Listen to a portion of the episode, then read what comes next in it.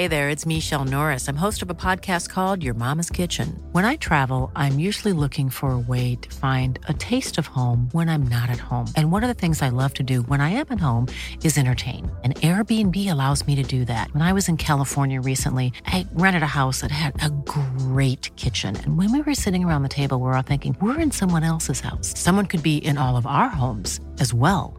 If you have a home, but you're not always at home, you have an Airbnb. Your home might be worth more than you think. Find out how much at airbnb.com/slash host.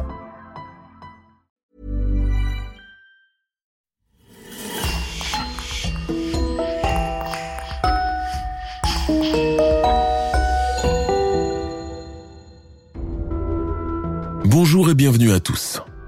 Vous savez bien que ce podcast n'est pas pour les âmes sensibles car nous avons toujours pour devise de vous amener les faits tels qu'ils se sont déroulés. Mais si vous avez le cœur bien accroché et que vous voulez plus d'histoires exclusives, vous pouvez rejoindre notre club privé lecoinducrime.com pour écouter maintenant plus de 30 podcasts inédits. C'est ce qu'ont fait Marine Bonnemère et Louise Prudhomme qui sponsorisent l'émission de cette semaine. Nous vous remercions infiniment. Et on commence. La famille Menendez incarne le rêve américain dans ce qu'il y a de plus brillant et de plus clinquant. Ils sont riches, beaux et réussissent tout ce qu'ils entreprennent. Pourtant, dans la soirée du 20 août 1989, les parents José et Kitty Menendez sont retrouvés sauvagement fusillés. Ils laissent derrière eux leurs deux fils, Eric et Lyle, inconsolables. L'enquête de police n'aboutit à rien et l'assassin est introuvable. Mais peu à peu, de lourds secrets de famille vont commencer à se révéler au grand jour. Une bombe à retardement qui n'attendait qu'une étincelle pour exploser. Car au-delà des apparences, la police va très vite comprendre que rien n'allait chez les Menendez. Je vous invite à découvrir ou redécouvrir avec moi l'une des plus célèbres affaires de ces 30 dernières années. Une histoire restée longtemps dans les annales judiciaires et qui a beaucoup choqué l'Amérique de la fin des années 80.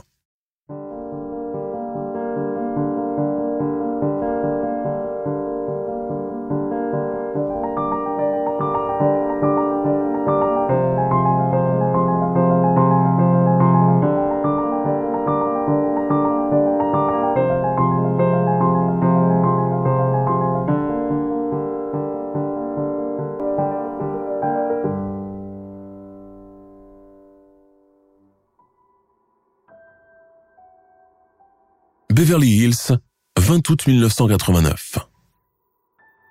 C'est bien la première fois depuis bien longtemps que Kitty et José Menendez se retrouvent assis côte à côte devant le Saturday Night Movie sur la chaîne NBC. Traditionnellement, le film du samedi n'est jamais une comédie légère ou un film romantique dégoulinant de bons sentiments, mais plutôt un drame social, généralement inspiré de faits réels, comme ne manque pas de le rappeler le générique d'intro. La trame du film est celle d'une mère à qui on vient de retirer ses enfants pour les confier à un foyer. Telle une tigresse, cette dernière fera tout pour les récupérer. On la voit tenir tête aux magistrats et aux assistances sociales. José soupire. Quelle soirée ennuyeuse.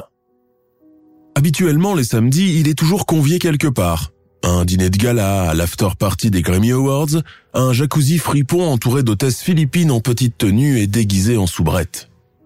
Étrangement, cette semaine, sa secrétaire n'a fait état d'aucun coup de fil, d'aucun carton d'invitation, avec la mention VIP en lettres dorées.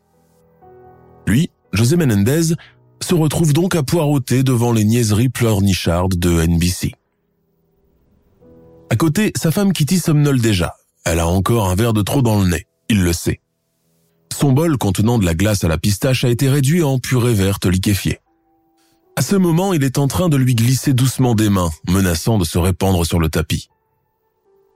D'un geste vif, José le lui ôte des mains, la réveillant par la même occasion. Kitty, tu devrais aller te coucher. Hum. José déteste quand les femmes boivent à en perdre toute notion. Il trouve cela extrêmement bas et vulgaire. Un homme ivre passe encore, mais une femme qui dissimule les bouteilles sous son lit, c'est tout autre chose. Comme tous les alcooliques qui n'arrivent pas à faire face au mal qui les ronge, Kitty Menendez boit en cachette, croyant ainsi n'éveiller les soupçons de personne. Son mari jette un coup d'œil dégoûté sur sa femme. Visage lifté par endroits, cheveux permanentés, mascara coulant, doigts décharnés et manucurés, elle n'est plus qu'une mauvaise copie d'elle-même. À présent, elle ronfle. Le manoir moderne des Menendez est immense, encadré de portes-fenêtres, de balcons, de terrasses, alliant raffinement et confort style italien néoclassique et avant-gardiste. La nuit est chaude. Le ciel était plombé toute la journée comme s'il allait pleuvoir. Mais il n'en fut rien. En même temps, nous sommes en Californie. José Menendez s'étire, se met debout et va directement au frigo pour se resservir une autre portion de crème glacée. Il sort un gros pot de Häagen-Dazs à la noix de pécan, remplit son bol et revient à s'avachir sur le canapé, allongeant ses deux jambes croisées sur la table. Deux, trois, cinq détonations éclatent à ce moment. La première balle tirée à bout portant atteint monsieur Menendez à la nuque et le tue sur le champ. Son bol se fracasse sur le sol. Les coups de feu finissent par réveiller Kitty Menendez qui, elle, aperçoit le visage de l'assassin. Non, non Il tire un deuxième coup de feu. Craignant qu'elle ne soit encore consciente, l'assassin enjambe le canapé. Effectivement, elle est encore vivante. Il pointe son arme sur elle et lui tire un coup de feu dans le crâne. Elle retombe de l'autre côté du canapé, inanimée cette fois. La maison est plongée dans le silence. À la télé, le film touche à. Le meurtrier se dépêche de quitter les lieux. Qui sait si les voisins ont déjà averti la police? Mais il n'en est rien. Pas encore. New York, 18 ans auparavant, en 1971. Assis derrière son bureau de PDG donnant sur Manhattan, José Menendez allume une cigarette. Que c'est bon d'être riche en pays étrangers. Les gringos, surnom péjoratif donné aux Américains par les Latinos, qui vous ont tellement méprisé par le passé sont les mêmes qui commencent à vous faire des courbettes pour tenter de rentrer dans vos faveurs. Les mêmes qui passaient à côté de vous sans vous regarder commencent à vous tenir la porte pour que vous passiez en premier. Comme la vie est étrange parfois. Mais José ne veut absolument pas croire aux mots. Chance, coïncidence, bonne étoile. Tout ce qu'il possède, il a dû baver pour l'avoir, et personne ne lui a jamais rien présenté sur un plateau d'argent, ou ne lui en a fait cadeau. Grand, brun, le regard direct, le sourire carnassier, l'apparence énergique, José Menendez aurait pu passer facilement pour une version très virile du parfait Latin lover, si ce n'est que lui n'a pas de temps à perdre en bêtises de ce genre. En le voyant ainsi, assis à ce bureau en chaîne long et encombrant, un rictus satisfait et défiant sur les lèvres, costumé et cravaté, entouré de mobilier futuriste typique des années 70, il est bien difficile de deviner qu'il vient de loin et qu'il a même commencé au plus bas de l'échelle. José Enrique Menendez est né à La Havane en 1944. Son père, Francisco Menendez, était comptable. Sa mère, Maria Carlota Leaño, était une ancienne championne de natation. Il a deux sœurs plus âgées que lui, Teresa et Marta. En qualité d'unique garçon et de plus jeune enfant de sa fratrie, José est pourri gâté par ses parents qui ne cachent pas leurs préférences en sa faveur. La société cubaine d'alors est patriarcale et l'enfant mâle est largement favorisé par rapport aux enfants de sexe féminin. Même les féministes de là-bas n'y trouvent rien à ajouter. La famille Menendez appartient à la classe moyenne aisée et, de ce fait, vit dix fois mieux que le cubain de base. Quand la révolution de Fidel Castro s'empare de l'île, les gens fortunés commencent à craindre pour leur vie. Rapt et enlèvements rançonnés sont monnaie courante. Les Menendez se sentent menacés et oppressés dans ce nouvel environnement politique. José, qui n'a alors que 16 ans, décide de quitter Cuba pour tenter sa chance de l'autre côté de l'océan, aux États-Unis. Il arrive à Miami en 1959, après avoir lutté entre la vie et la mort à bord d'un radeau sur une mer déchaînée avec une dizaine d'autres exilés politiques pour la plupart venus sans bagages et avec uniquement leur rosaire à la main. Les premiers mois aux États-Unis sont infernaux. José loge dans un campement avec d'autres compatriotes juste en dessous de la nationale 40. Leurs journées sont rythmées par le bruit des engins automobiles passant au-dessus de leur tête et le racisme des Américains à leur encontre est juste impitoyable. Conscient que se mêler à des bagarres et à des rixes ne le mènerait à rien, résolu de devenir quelqu'un, le jeune José Menendez, à défaut de refaire le monde à l'instar des autres réfugiés couchés dans le camp, se met en quête de trouver un travail pour financer ses études. Il a de l'ambition. Et même beaucoup. Il travaille tour à tour comme plongeur dans des restaurants, portier de salles de cinéma, coursier, distributeur de journaux, commis de coiffeur. Avec l'argent gagné, il s'inscrit dans des cours du soir afin d'apprendre l'anglais. En 1962, il décroche son bac puis quitte la Floride pour mettre le cap sur la Pennsylvanie. Loin du tumulte et de la chaleur écrasante de Miami, la Pennsylvanie est un État tranquille, religieux, à dominance blanche et protestante. José s'inscrit à l'université de Princeton. Quelques mois plus tard, il fait la rencontre de Mary Anderson, que tout le monde appelle Kitty. Lui aussi l'appellera toujours ainsi par la suite.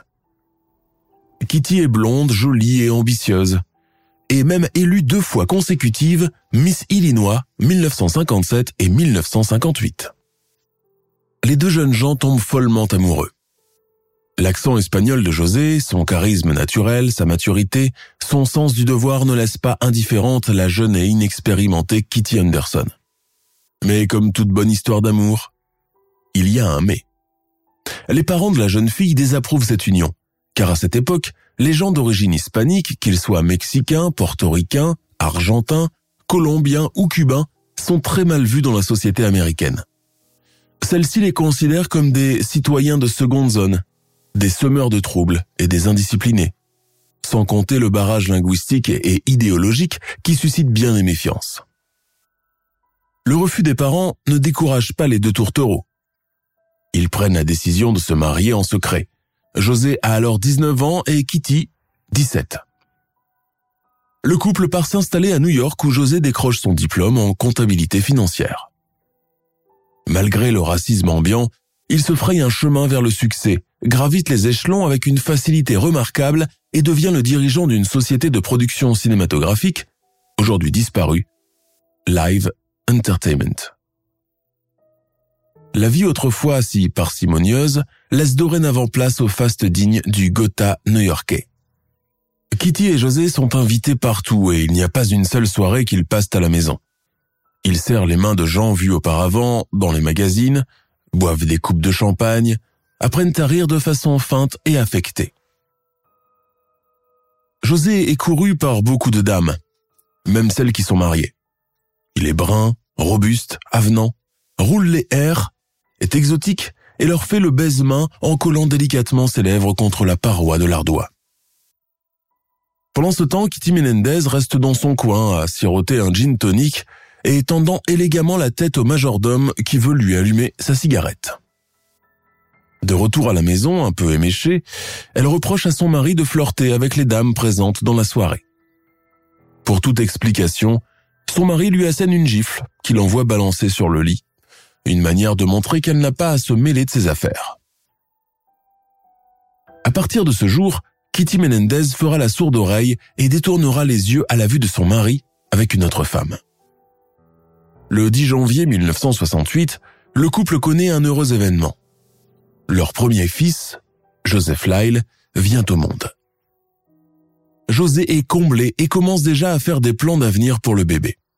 Deux ans plus tard, le 27 novembre 1970, un autre garçon vient au monde, Eric Gallen. Suffisamment riche pour offrir à ses enfants la vie de rêve dont il a été privé une bonne partie de sa jeunesse, José Menendez ne lésine pas sur la dépense lorsqu'il s'agit d'offrir la plus belle bicyclette à Lyle ou le dernier train à vapeur à Eric. Les deux frères sont placés dans une école privée, The Princeton Day School, fréquentée par les enfants de la haute société. En 1986, la famille Menendez quitte New York pour aller vivre à Los Angeles, près des studios de production. Elle s'installe dans une somptueuse maison du quartier UP de Calabasas. José continue entre-temps son élévation professionnelle.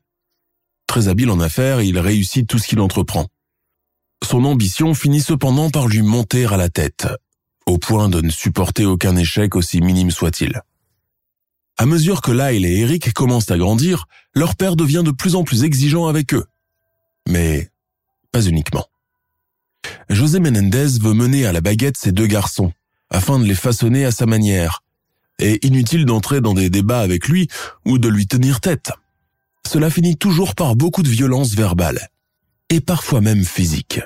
En prenant de l'âge, il devient de plus en plus complexé, caractériel, impitoyable et exigeant. En un mot, un despote. L'ancienne secrétaire de Menendez raconte à son propos. Tout le monde avait peur de lui, de José. Dès qu'il pénétrait dans une pièce, plus personne ne parlait. Il est agressif avec ses salariés, n'hésitant pas à les gronder lors des réunions et à les humilier. D'ailleurs, tout employé non productif est immédiatement licencié, mis à la porte sans demander son reste. C'est cela aussi la méthode Menendez. Ne garder que les bons. Ou plutôt ceux incapables de se rebeller et d'aller à l'encontre des idées du grand patron. Ceux qui sont productifs doivent l'être deux voire trois fois plus pour recevoir la bénédiction de José Menendez. Une chose est sûre, ses salariés le haïssent profondément et ne restent avec lui que parce qu'ils n'ont pas trouvé mieux ailleurs. Mais José ne baisse la garde nulle part. À la maison, c'est un père tyrannique qui n'hésite pas à humilier ses fils parfois même devant leurs copains. Comme tout le monde le sait, les Américains ont cette habitude de se raconter leurs journées respectives lors du repas du soir. José, lui, n'enfreint pas à la règle de son pays d'accueil, mais d'une toute autre manière. De ce fait, ni Lyle ni Eric ne peuvent manger une bouchée sereinement. Quand José arrive, le silence s'abat sur la salle à manger. Les rires s'étouffent. Les paroles deviennent murmures. José a généralement déjà mangé dehors car il est beaucoup trop imbu de sa personne pour daigner partager le repas de ses enfants et de sa femme. Il n'est là qu'en qualité de jury lors d'un concours il harcèle Lyle et Eric de questions touchant à différents domaines. Histoire, politique étrangère et américaine, économie, philosophie. Parfois, quand leurs amis leur rendent visite, ils ont droit au même questionnaire. Et quand il leur arrive de se tromper, ils ont droit à la même salve de reproches et d'insultes de la part de José Menendez, qui juge les Américains comme de véritables incultes. Résolu à poursuivre cette quête d'excellence, José Menendez et sa femme vont jusqu'à faire les devoirs de leurs enfants à leur place.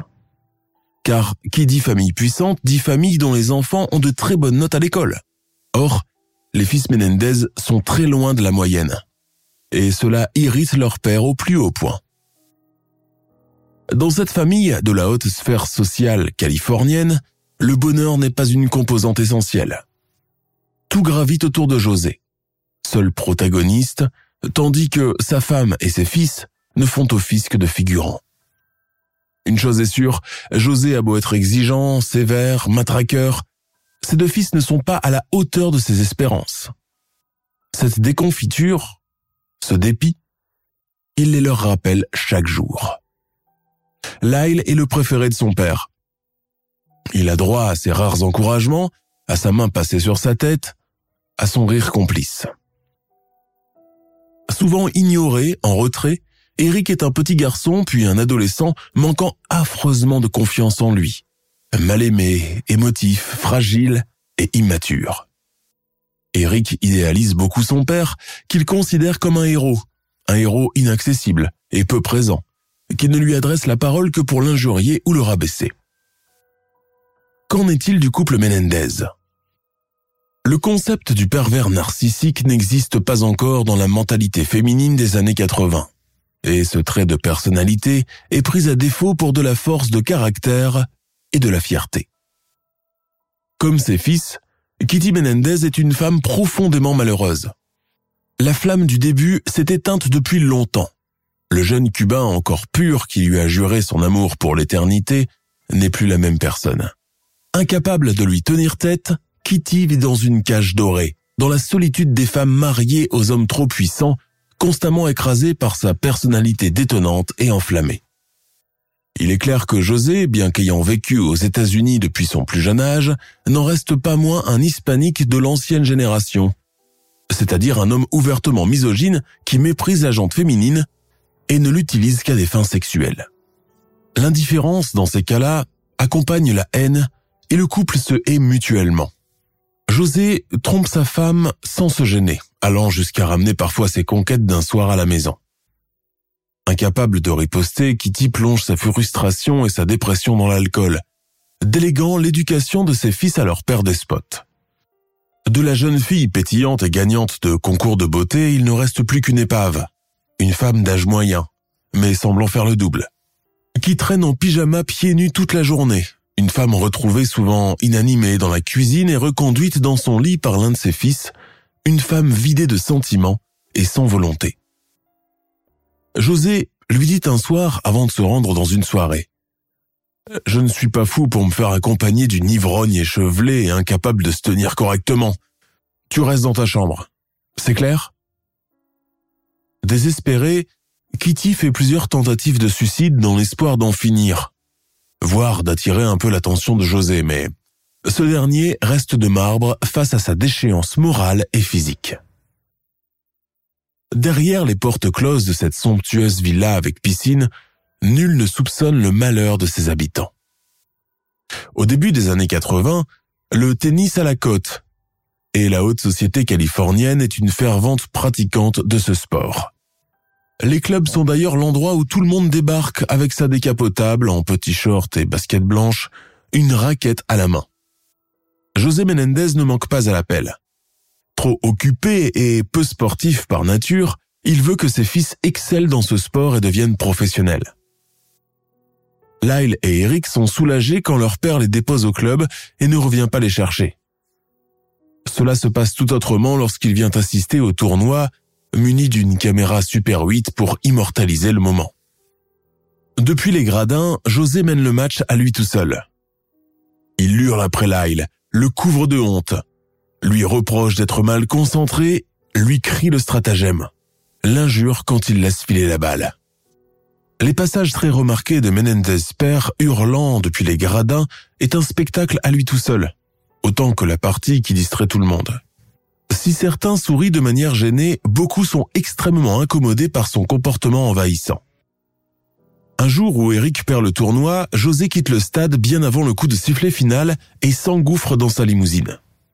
Quand les deux frères, apeurés, s'approchent de la voiture, le père en surgit comme un diable, aboie ses reproches et donne une gifle magistrale à Eric qui éclate en sanglots. Quand Lyle tente de s'interposer, son père lui assène un coup de poing devant tout le monde. Je t'interdis de me dire comment élever mon propre fils, tu m'entends? Tu es indigne de m'accompagner. Descends de la voiture tout de suite. Cette scène cruelle reste gravée pendant longtemps dans la mémoire des personnes présentes au tournoi ce jour-là. Il est clair que José Menendez, profondément narcissique, éduque ses fils non pas dans leur intérêt, mais plutôt pour sauvegarder son ego surdimensionné. Vous ne pouvez avoir autant de succès que moi car vous n'êtes pas moi. Tel est le leitmotiv qu'il semble vouloir leur rappeler à chaque menu échec. En 1984, la famille Menendez s'installe dans l'ancienne villa du chanteur anglais Elton John, située au 720 North Elm Drive, dans le quartier select et glamour de Beverly Hills. À cette époque, la fortune familiale se monte à 14 millions de dollars. L'immense villa a été construite suivant les goûts de l'excentrique star britannique. Elle contient un terrain de golf, un tennis et une piscine extérieure avec jacuzzi. Le déménagement dans cette nouvelle demeure sophistiquée et luxueuse ne change cependant rien à la tension qui y règne constamment. Les griefs opposant les deux jeunes hommes à leur père portent sur leur mode de vie, leurs choix scolaires et leur fréquentation hors du cercle familial. José va jusqu'à menacer Lyle et Eric de les priver de leur propre héritage. Au-delà de la sévérité qui a toujours caractérisé son mode éducatif, on a l'impression que ce père de famille castrateur éprouve du plaisir à terroriser femmes et enfants. Continuellement humiliés et bafoués, Lyle et Eric se protègent l'un et l'autre du mieux qu'ils peuvent. L'indifférence de leur mère, son absence de confrontation pour les défendre, ainsi que sa tendance à minimiser les agissements de leur père, finit par les convaincre qu'elle aussi les déteste et qu'elle est complice. Une haine qui ne fait que grandir jour après jour au point d'en devenir insoutenable. Un jour d'été 1987, José et Kitty proposent à leurs enfants de faire une virée en yacht sur la baie de San Francisco. Lyle, l'aîné, sent que cette proposition est inhabituelle. Depuis quand sortent-ils tous en famille d'ailleurs? Les dernières vacances passées ensemble remontent à Noël 1980 à Disneyland. Ce jour-là, Kitty, d'habitude passive et léthargique, se montre particulièrement pressante et insistante auprès de ses fils. Lyle prend Eric à part et lui dit ⁇ C'est un piège, ne tombe pas dedans, maman et papa veulent nous tuer. ⁇ Quoi? C'est la pure vérité. Depuis quand tu vois maman réveillée à 7 heures du mat, apprêtée et sobre, rien que pour sortir avec nous? T'as pas tort, tu sais. Convaincu par son aîné, Eric finit par refuser l'invitation. José rentre dans une colère noire, injurie tout le monde, monte dans sa voiture et démarre en trombe. Peu de temps après, Lyle et Eric sont accusés dans une sombre affaire de cambriolage visant plusieurs villas de leur quartier. Volant au secours de son fils aîné, José Menendez décide de faire porter le chapeau à Eric, alors encore mineur, afin d'éviter une peine de prison à Lyle. Eric n'a d'autre choix que d'accepter ce compromis pour sauver son frère adoré. Le jugement en sa faveur est clément. Eric s'en sort avec six mois de sursis et l'obligation de faire un suivi régulier chez un psychologue célèbre de Beverly Hills, un certain Jérôme Oziel. Pourtant, la tension au sein de la famille ne faiblit pas, bien au contraire. Lyle commence à souffrir d'une calvitie précoce, lié probablement au stress. Il est obligé de mettre un horrible toupet sur sa tête, car la vue de son crâne dégarni irrite son père. Le jeune homme vit cela comme une double humiliation. Beverly Hills, 20 août 1989, 23h47. Le 911, j'écoute. Allô? Oh mon Dieu, non, non, je n'arrive pas à y croire, au secours. Monsieur, je vous écoute. Veuillez garder votre calme et expliquez-moi la situation. Mes parents, quelqu'un les a tués. Oh mon Dieu, c'est horrible. Très bien, quel est votre nom? Lyle Menendez. D'accord, Lyle. Je vais envoyer une ambulance tout de suite, mais avant, je vais vous demander de sortir de la maison. Le meurtrier pourrait bien y être encore. À l'autre bout du fil, Lyle Menendez a du mal à cacher sa panique et sa terreur. Papa et maman baignant dans leur sang, non, ce n'est pas possible. C'est une vision irréelle. Quelques instants plus tard, la villa est encerclée par des voitures de police et deux ambulances. Leslie Zaller du département de police de Beverly Hills est l'un des premiers à arriver sur place. Quand il pénètre dans le salon, il remarque que la télévision est encore allumée et qu'elle est maculée de sang ainsi que les murs. Dans le plafond bas, il trouve des morceaux de matière cérébrale projetés. Le corps criblé de balles de José Menendez gît par terre. On a tiré au moins cinq fois sur lui. Sa femme, étendue sur le canapé, est complètement défigurée. L'assassin s'est acharné sur elle, lui tirant près de dix balles dans le corps. Leslie Zeller remarque que l'assassin a visé les genoux pour immobiliser Kitty Menendez et l'empêcher de fuir, ce qui prouve qu'elle a été tuée après son mari. Dans ce quartier huppé de Los Angeles où des crimes de ce genre ne sont pas monnaie courante, les policiers sont eux-mêmes frappés par la violence des assassinats. Lyle et Eric, les enfants des deux victimes, sont debout à côté des escaliers, visiblement en état de choc. L'inspecteur Zoller propose de les emmener au poste de police pour les interroger en qualité de témoins. Dans le voisinage, personne n'a entendu de bruit de canon ou de projectiles. L'arme du crime, elle, reste introuvable.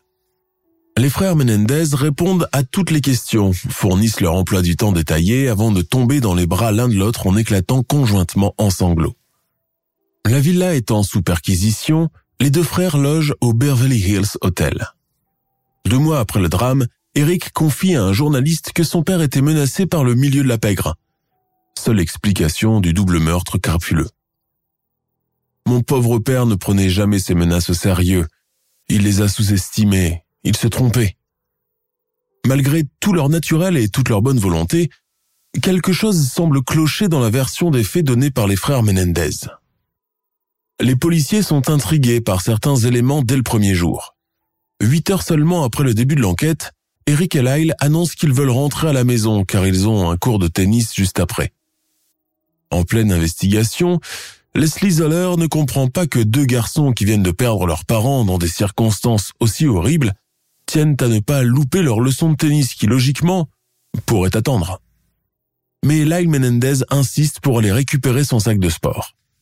Zoller lui propose alors d'aller lui-même le chercher et demande où il se trouve, ce à quoi Lyle répond ⁇ Dans le salon. Dans le salon. Juste à côté des cadavres de ses parents.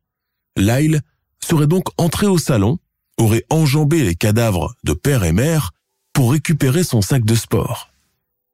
Peu de temps après, les deux frères touchent l'assurance de leur père d'une valeur de 650 000 dollars et semblent emparés d'une véritable fièvre acheteuse. En effet, une semaine seulement après le carnage, Lyle et Eric Menendez s'offrent des montres à 15 000 dollars et des vêtements de haute couture. Le 30 août 1989, ils sont conviés à un hommage dédié à leur défunt père par l'Assemblée des réalisateurs d'Hollywood.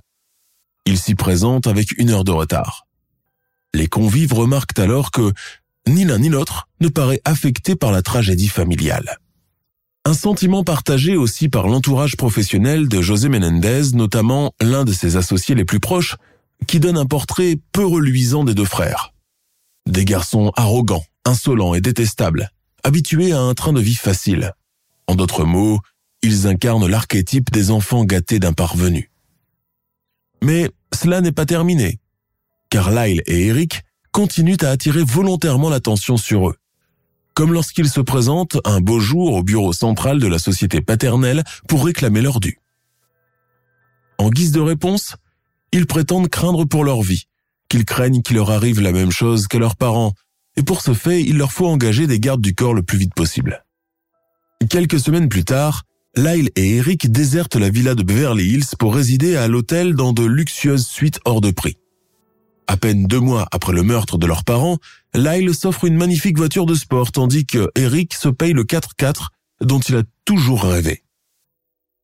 Jeter l'argent par la fenêtre n'a jamais été aussi bien illustré. Ils engagent un coach de tennis personnel et à domicile pour la modique somme de 50 000 dollars annuels. Font installer une piscine intérieure et dépensent pour une multitude de babioles inutiles.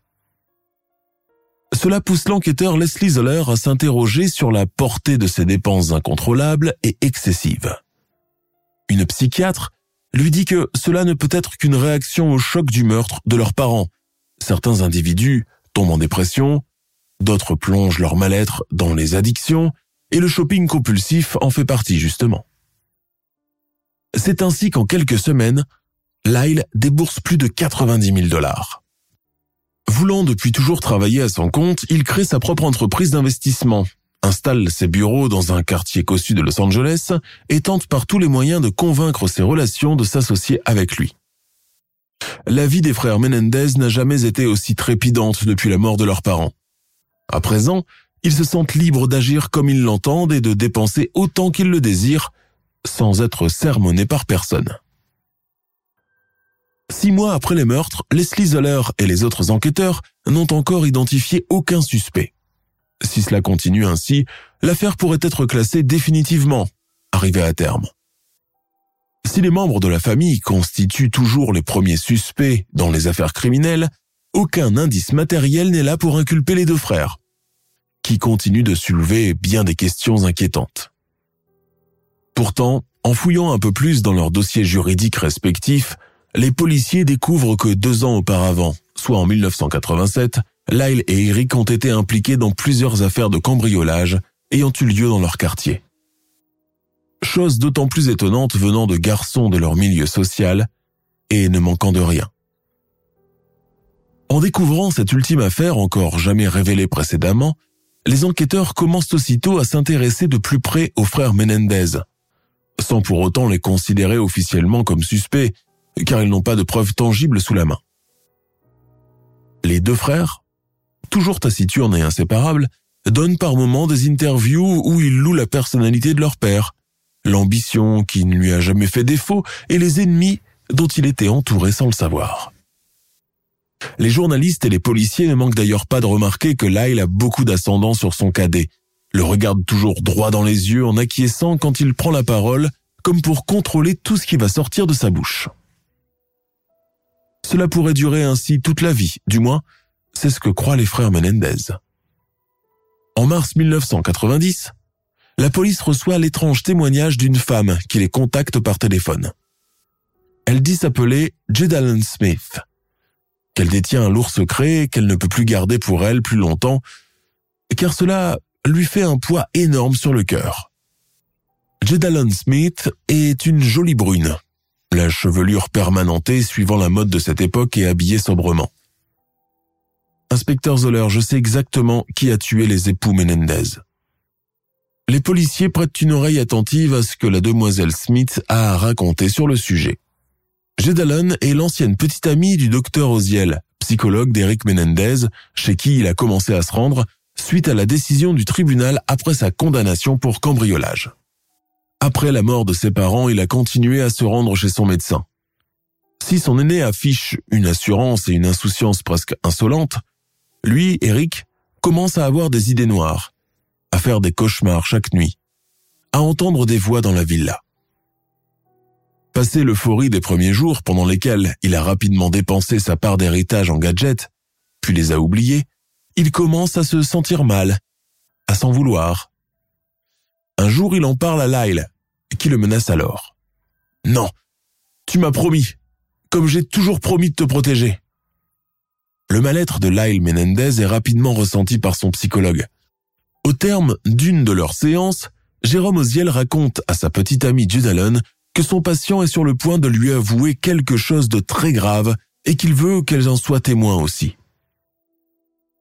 Le stratagème est qu'elle doit se présenter dans le cabinet, s'installer dans la salle d'attente en se faisant passer pour une patiente lambda, et tandis qu'Eric est en pleine consultation, elle doit écouter leur entretien derrière la porte. Jedalon Smith réitère à la police tout ce qu'elle a entendu ce jour-là, soit les aveux complets d'Eric. Lui et son frère Lyle ont assassiné leurs parents de sang-froid et ont essayé de maquiller le meurtre, de sorte à ne pas soulever de soupçons. Le docteur Oziel ayant réussi à les faire avouer, il propose à Eric de revenir avec son frère la fois d'après, sous prétexte d'une séance de thérapie à deux. Eric ne le sait pas, mais à cet instant il a déjà mordu à l'hameçon. Se sentant beaucoup plus léger à présent qu'il a confié l'essentiel de ce qu'il tracassait, Eric doit faire face à un autre défi, affronter la réaction de Lyle, s'il venait à apprendre qu'il a tout avoué à son psy. Quand Lyle découvre le poteau rose, il se tourne vers son frère et lui crie ⁇ Comment tu as pu faire une chose pareille? Je te faisais confiance pourtant. Tu sais ce qu'on sera obligé de faire au docteur Oziel maintenant à cause de ta connerie ?⁇ Lyle, effrayé à l'idée d'être dénoncé aux autorités par le médecin, pense d'abord à acheter son silence à coups de billets, ou carrément à l'éliminer.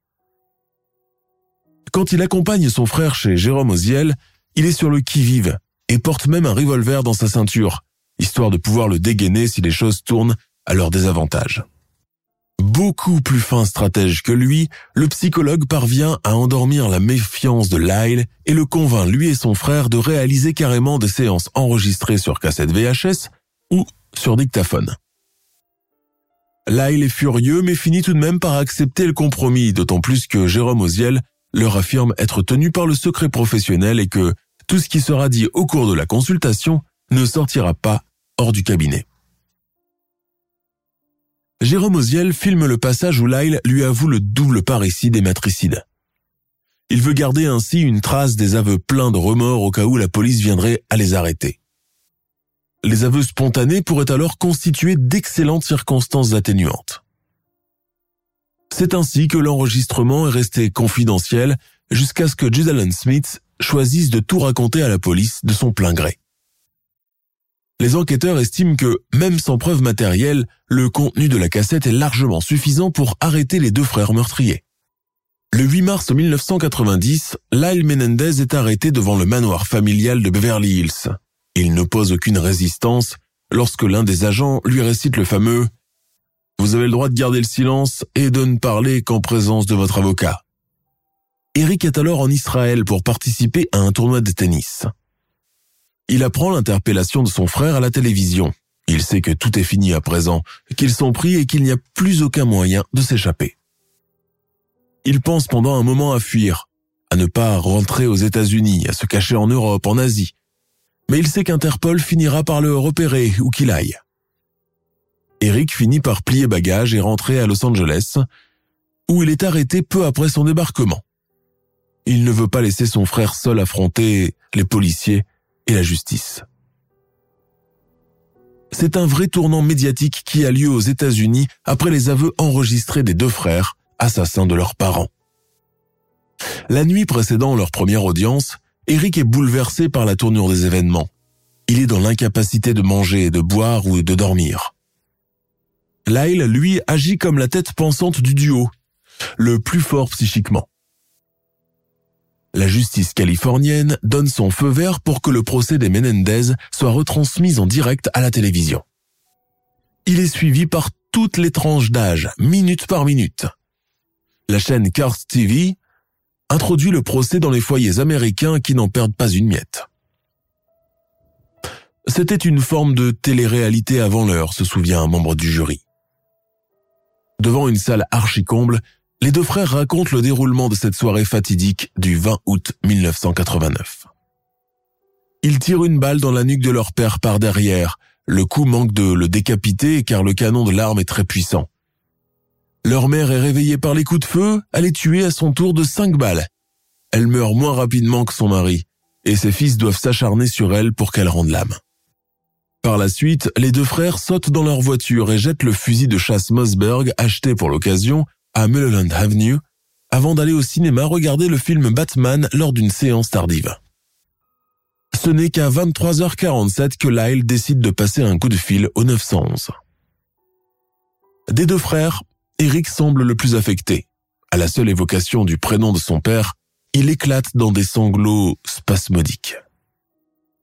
Les frères Menendez plaident non coupables et restent en détention provisoire pendant trois ans.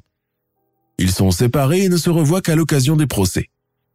C'est à cette époque qu'une avocate haute en couleur fait son entrée en scène. Cheveux bouclés blond platine, nez pointu, verbiage pugnace, tailleur coloré, Leslie Abramson. L'arrivée de cette soprano du barreau marque un tournant dans l'affaire. Car jusqu'ici, nous ignorons les vraies raisons qui ont poussé les Menendez à assassiner leurs parents. Pour l'avocate, il est clair que Lyle et Eric ont vécu comme des bombes à retardement, des enfants maltraités et condamnés au silence pendant tellement d'années qu'ils ont fini par éclater et décider d'en finir avec leur bourreau de père. Mais ce n'est pas tout. Eric, ravalant difficilement ses sanglots, lâche cette phrase. Papa a abusé sexuellement de nous depuis toujours. S'ensuit un récit poignant et horrifiant sur l'autre face cachée de ce despote familial. Un père qui se plaisait à prendre des douches collectives avec ses fils après le cours de tennis. Un père qui s'allongeait tout nu à côté d'eux sur le lit et les encourageait à le masturber. Un père qui est graduellement passé des attouchements aux véritables pénétrations anales. Tout ceci avec la bénédiction de sa tendre et effacée épouse, qui finira même par dire un jour à Lyle au sujet des viols. Tu penses peut-être que je suis sourde et aveugle? Figure-toi que je sais très bien ce qui se passe entre ces murs, et quoi qu'il arrive, je serai la première à soutenir ton père. En se campant du côté du bourreau, Kitty Menendez, qui souffrait vraisemblablement de masochisme, avait elle aussi signé son arrêt de mort. Avec ces nouvelles révélations dramatisées grâce au talent d'oratrice de Leslie Abramson, on aurait pu croire que le jury finirait par se prononcer en faveur des deux frères assassins. Il n'en est rien. Le 2 juillet 1996, Lyle et Eric Menendez sont condamnés pour meurtre prémédité au premier degré. Le jury se prononce en faveur d'une détention à vie pour chacun d'eux, sans période de sûreté et sans possibilité de libération ils échappent de justesse à la peine capitale car au moment des faits, leurs deux casiers judiciaires étaient vierges. Lors des délibérations du jury, les supposés abus sexuels de José Menendez sur ses enfants ne sont pas pris en considération, même si beaucoup de journalistes en sont convaincus. Depuis 2018, les deux frères purgent leur peine à la prison Richard G. Donovan Correctional Facility en Californie. Lyle s'est marié deux fois au cours de sa détention. Eric une fois toujours avec des correspondantes et des visiteuses volontaires de prison. Les deux frères se retrouvent physiquement pour la toute première fois de 30 ans après leur condamnation.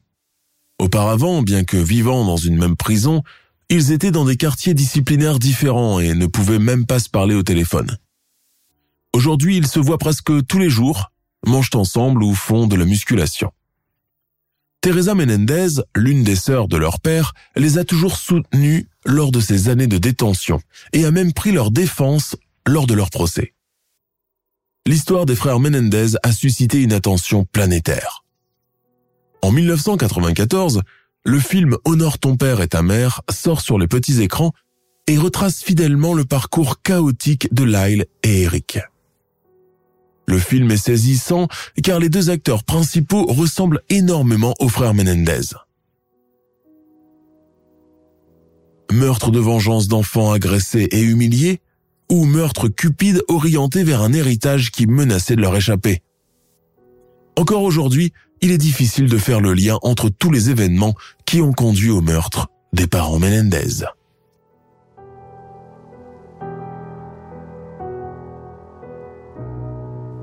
Nous sommes à la fin de notre émission du jour. N'hésitez pas à écouter les autres émissions du podcast et à prendre 5 secondes pour nous laisser un 5 étoiles sur iTunes. C'est vraiment très important pour nous.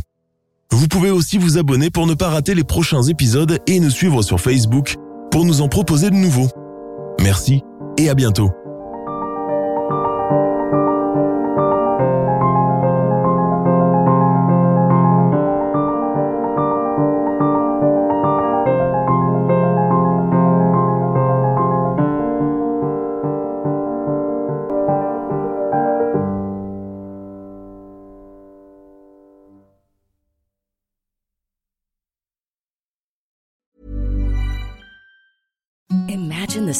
Softest sheets you've ever felt. Now imagine them getting even softer over time. That's what you'll feel with Bowl and Branch's organic cotton sheets. In a recent customer survey, 96% replied that Bowl and Branch sheets get softer with every wash. Start getting your best night's sleep in these sheets that get softer and softer for years to come. Try their sheets with a 30-night guarantee. Plus, get 15% off your first order at bowlandbranch.com. Code BUTTERY. Exclusions apply. See site for details. Want truly hydrated skin? Meet Osea's Body Care Breakthrough Hyaluronic Body Serum. It's clinically proven to increase hydration by 161%. It's lightweight, fast absorbing, and delivers 24 hours of hydration for silky smooth skin without any sticky afterfeel. Treat your skin to clean vegan skincare from Osea. Get 10% off your first order with code SUMMER at OseaMalibu.com. That's O S E A Malibu.com code SUMMER.